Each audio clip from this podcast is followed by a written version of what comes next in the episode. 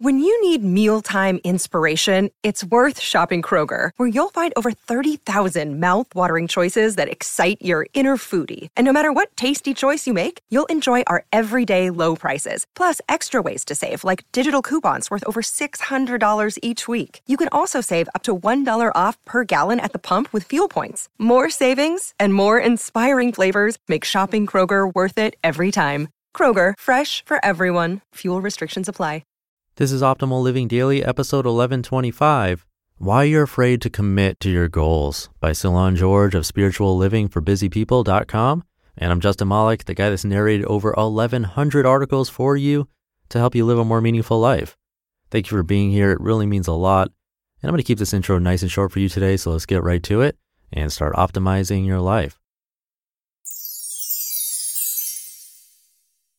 Why You're Afraid to Commit to Your Goals by Cylon George of spirituallivingforbusypeople.com. Quote, if you have built castles in the air, your work need not be lost. That is where they should be. Now put the foundations under them. Henry David Thoreau. You may have noticed it too, our collective aversion to committing to anything long term. Partly it's a result of a society that is changing at a faster pace than at any time in history and this trend seems to be accelerating with every passing day. If you ask the average person why they don't commit, they may say that they're just too busy. A more candid person may say that they're keeping their options open. What's really driving our aversion to long term commitment? Fear, pure and simple. But our fear of committing is costing us big time. Why? Because it threatens our ability to set and achieve long term goals. If you struggle with this, there's a chance that you've stopped setting and pursuing big goals for yourself.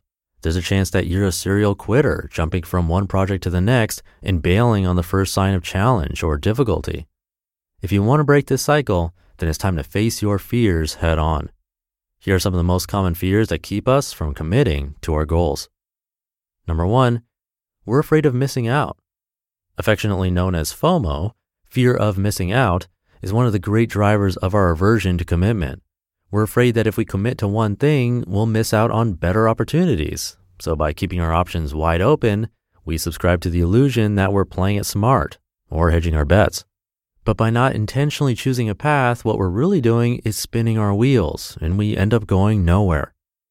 How to overcome it. Understand that there is no escaping opportunity cost, whether you make a decision or not. If you're holding out because of this fear, it may be time to take a leap and make a definite choice. Start training for that marathon you've always wanted to run. Interview for that job you've always wanted.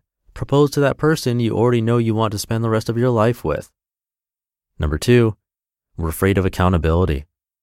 In order to make good any commitment, we need accountability. But we're afraid of accountability because it feels like we're sacrificing our freedom. And let's face it, we don't like answering to others. So we fool ourselves with the idea that we can be accountable to ourselves. But this rarely works by itself. We need trusted friends and partners who will speak truth to us when we stray from the path we set for ourselves. How to overcome it? The composer Igor Stravinsky once said, The more constraints one imposes, the more one frees oneself. Understand that accountability is not a straitjacket, but is actually the fuel that will rocket us to achieving the things we really want. Because when you take responsibility for your actions, you're taking ownership over your life. Number three, we're afraid to fail. I used to think I was justified in not setting big goals for myself because it felt arrogant. The real reason why I stayed away from big goals? I was afraid of failing and looking foolish to myself and others for even trying. I'd bet that I'm hardly alone in this. How to overcome it? Failure is a necessary part of the journey. Without failure, there can be no success. Moreover, the biggest value in setting goals is not the achievement of the goal itself, it's the personal growth we experience while pursuing big goals. Focus on the gains you've made rather than on the gap that's left when you fall short, and you'll be inspired to make a new commitment to get you all the way next time. Number four, we're afraid of boredom. We're hardwired to seek out novel experiences, and we get bored much more easily than we used to. Doubt this? Take away someone's smartphone for a day and watch what happens. They'll likely go crazy with boredom. When we commit to doing something long term, it likely means that you'll need to repeat the steps over and over again in order to achieve mastery. But before we can get to mastery, there's a messy middle consisting largely of challenges and boredom. If you're not prepared for this stage, you'll likely bail from the commitment at the first sign of difficulty. How to overcome it. No matter how exciting a new venture feels at the time, there will come a point when the novelty will wear off. Anticipate this and prepare for it. In order to survive the messy middle, you'll need to have a compelling enough why for committing to your long term goal. This why needs to remain front and center so you can be reminded of what's at stake if you choose to quit or what's possible if you choose to press on. Flex your commitment muscle.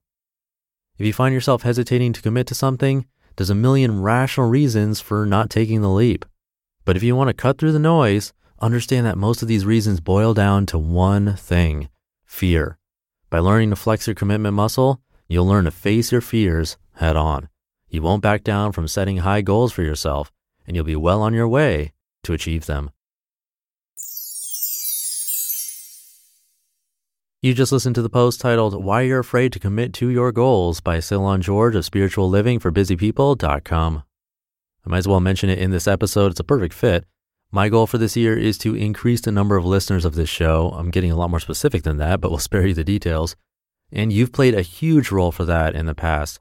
So if you have a friend, a family member, coworker, even a group on Facebook, or someone on Facebook or Pinterest or Instagram, wherever, if you'd share this show with them, that would have a big impact in helping me achieve my goal for this year.